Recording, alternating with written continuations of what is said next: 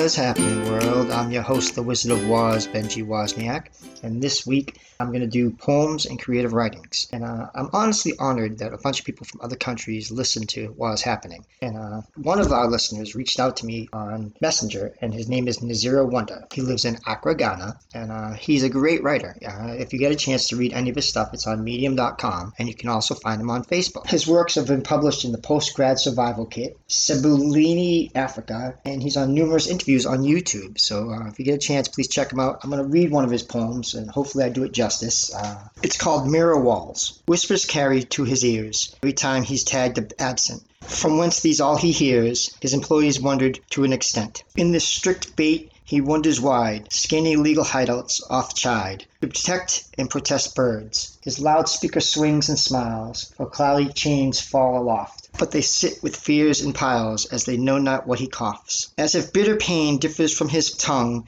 she speaks, assuming you're sick. Who cares? Po, po, po. Termites wouldn't dare to be ugly and weary. Dread upswings fear, as as clock frogs through the windows of mist, and shows its head in the magma of Feb, and from heat to the rains of June twist. He rises to the peak of cobweb through evil means of gossip. The day the sun wakes up, all that he gathered vanished. He's won and lost through tittle tattle. So as you can see, he is a great writer. If you get a chance, he is on medium.com and I'll have the links on What's Happening's Facebook page so you can actually find him. And uh, I seriously hope that you listen and go out and find this guy's uh, work because he's a great writer and um, look him up on YouTube and hear what he has to say. Uh, again, he's from Ghana and uh, I really enjoyed his work. So the motto of What's Happening's podcast is Dare to be Different.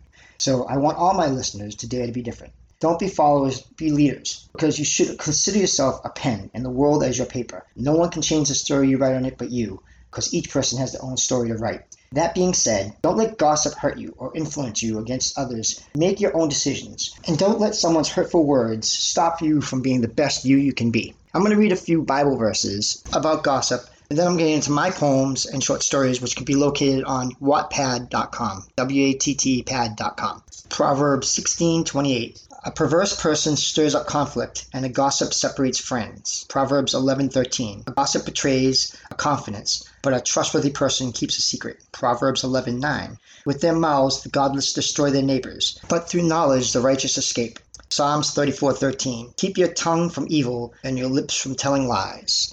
So now I'm going to move on to stories that I've written, poems, and let me see if you guys like them. This was entitled The Leper's Window. Homeless and alone, listening to a preacher's sermon as I sit beneath the leper's window. Are all the people wearing their Sunday best? Does God love them more?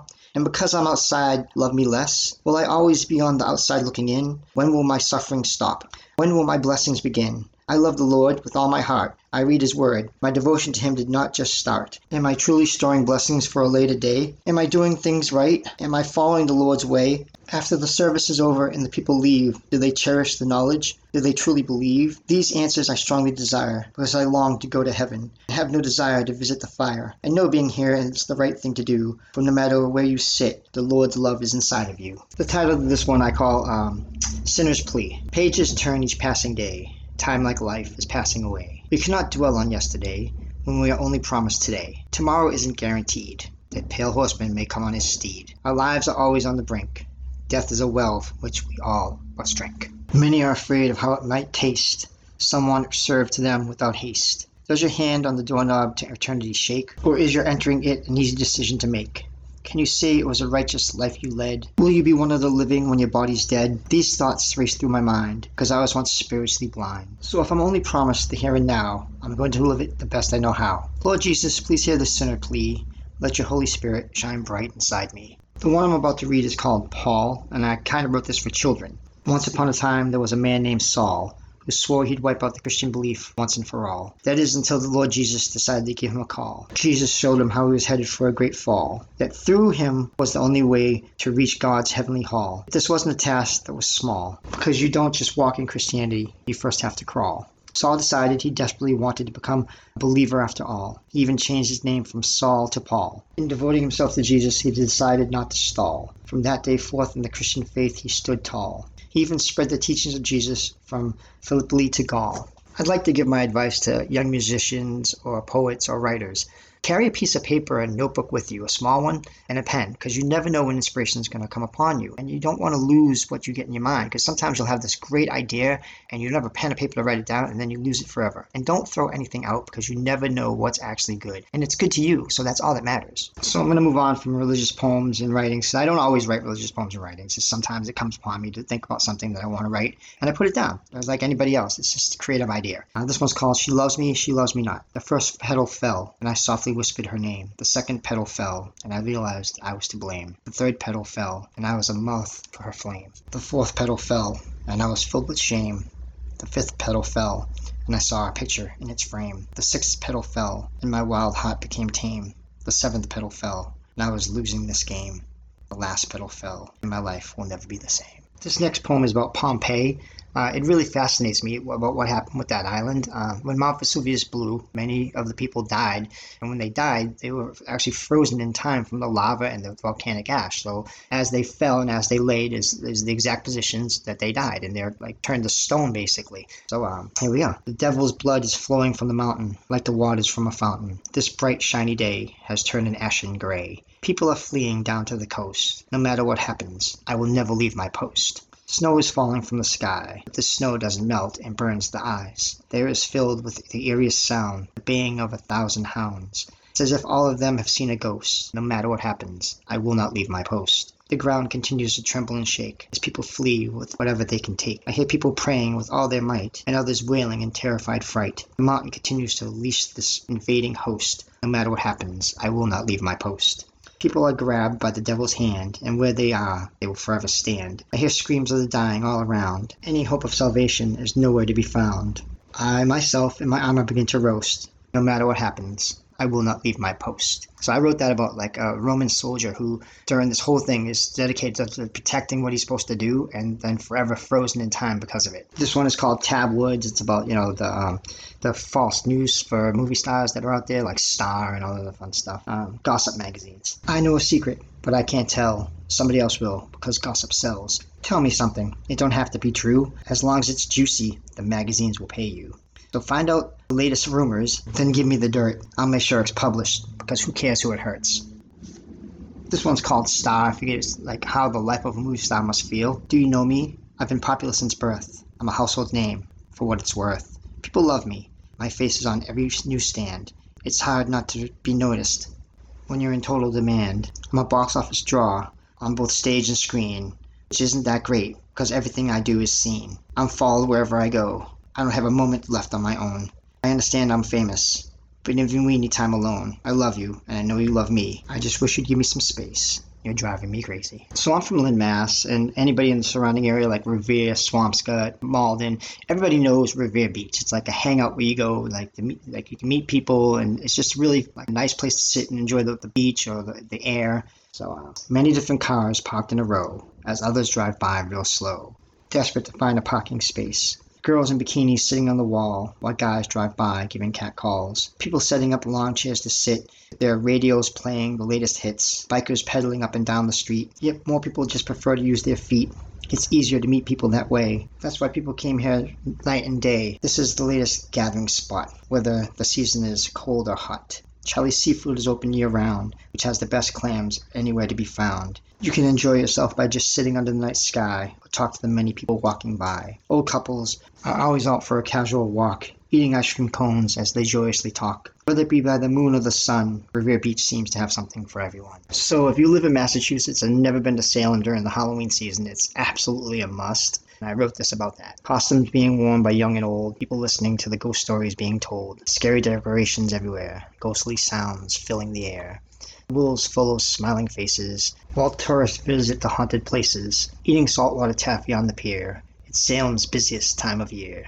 The Witch Museum's line is long, so people sing their favorite Halloween songs. The House of Seven Gables is a required sight on this All Hallows night people celebrating in the streets while happily greeting everyone they meet. You've never seen such jubilation as the city of Salem's Halloween celebration. The next one I wrote is about Boston. It's uh, during Christmas time. It's actually very beautiful, and if you get a chance, and it's another place you need to actually visit if you're in Massachusetts.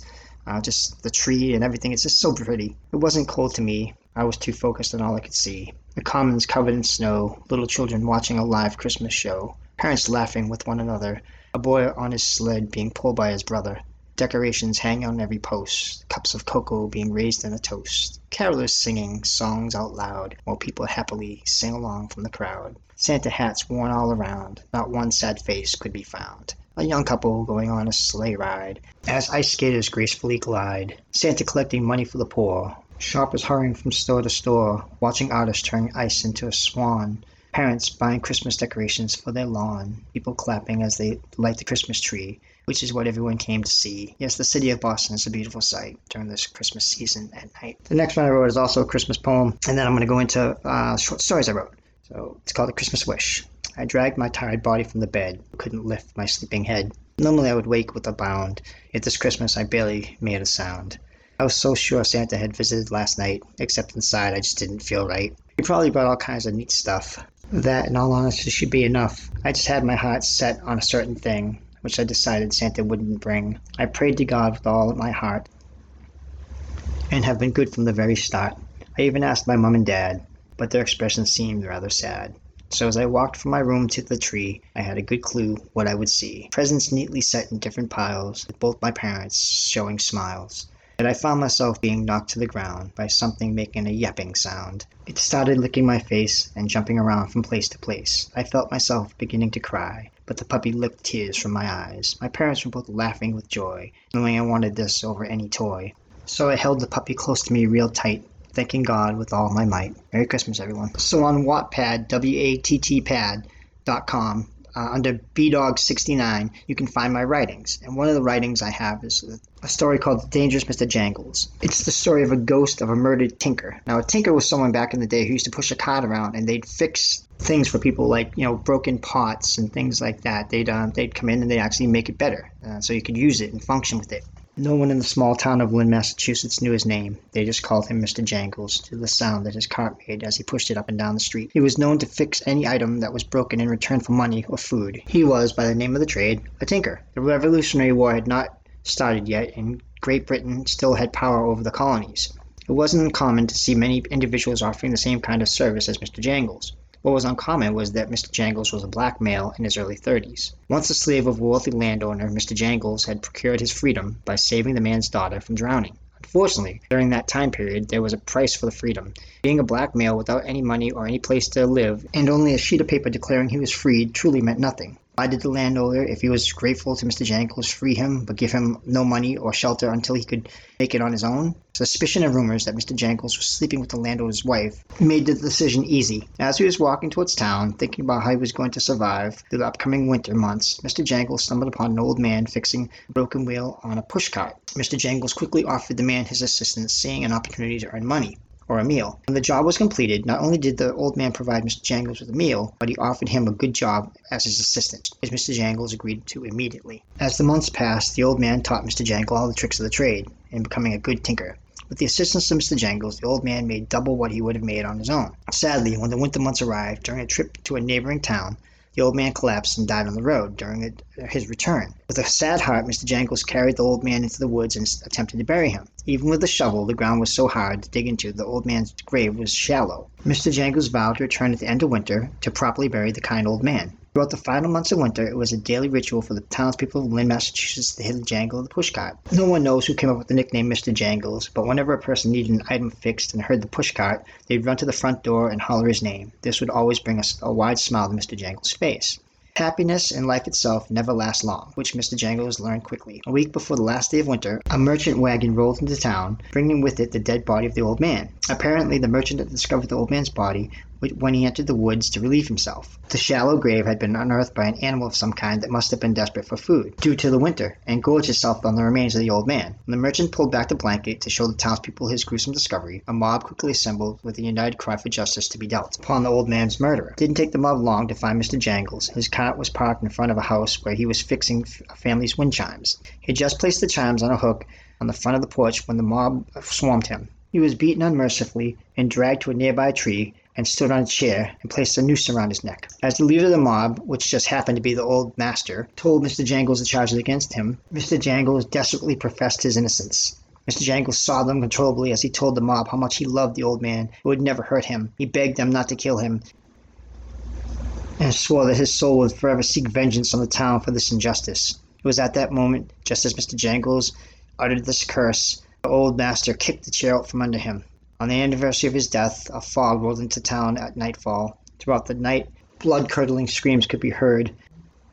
In the morning, the surviving townspeople emerged from their houses and discovered entire families brutally murdered. Whatever committed this monstrous act bypassed any house that had wind chimes hanging on its porch. This has happened every year since the hanging of Mr. Jangles and still continues this day. Jesse Underhill stared at the elderly black man who sat across from him th- from the table. He and his family moved into the city of Lynn two months ago. As they were moving their possessions into the house, the elderly man had approached them. He had introduced himself as Ephraim Holmes and brought a welcoming present. The gift was a wind chime, which his mother had never liked.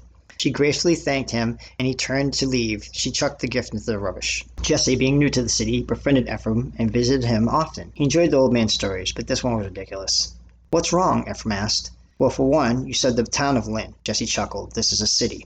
It didn't become a city until much later, Ephraim shrugged. So you expect me to believe everyone in the city puts wind chimes on their porch to ward off a ghost? Not the whole city. Not the whole city. Only this street and the three next to it, which make up the original township, Ephraim sighed. Come on, Ephraim. Let's be real about this, Jesse said as he looked at him skeptically. That's just some made up ghost story to scare children. No, no, you're wrong. The story's true, and you're a fool not to believe me. And why should I believe such a story? Because it's being told to you by a direct descendant of the bastard child Sired by the landowner's wife and Mr. Jangles, Ephraim replied angrily. Jesse rose from the chair as he looked out the kitchen window. Well, thanks for the story, Ephraim. It's getting late and I have to go.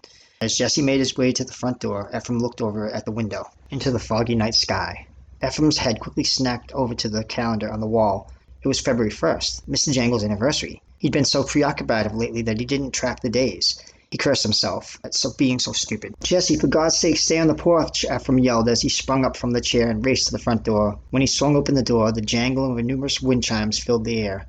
Jesse was standing on the porch staring at something in the fog. As Ephraim stood next to him, he saw what it was the silhouette of a man pushing a cart. You gotta be friggin' kidding me, Jesse said, looking at Ephraim in disbelief. The story was real. Ephraim nodded as they both watched the silhouette continue up the street. When it was directly in front of Jesse's house, the silhouette walked away from the cart and towards Jesse's house. The wind chimes. I gave your family wind chimes, Ephraim said as he grabbed Jesse by the shoulders and spun him around to face him. What happened to the wind chimes? My mom threw them away, Jesse replied with a look of terror on his face. Ephraim quickly grabbed them in a bear hug, and if Jesse had voiced any objections, they went unheard. The only thing Ephraim could hear was the tortured screams of Jesse's dying parents. So if you live in Lynn or in the surrounding area, you've obviously looked out into the ocean and seen Egg Rock. It's a big formation where they have a lighthouse. The next story is called The Legend of Egg Rock. An old man tells his granddaughter the legend of Egg Rock. The wound was severe, but she was able to carry her egg across the ocean to this spot.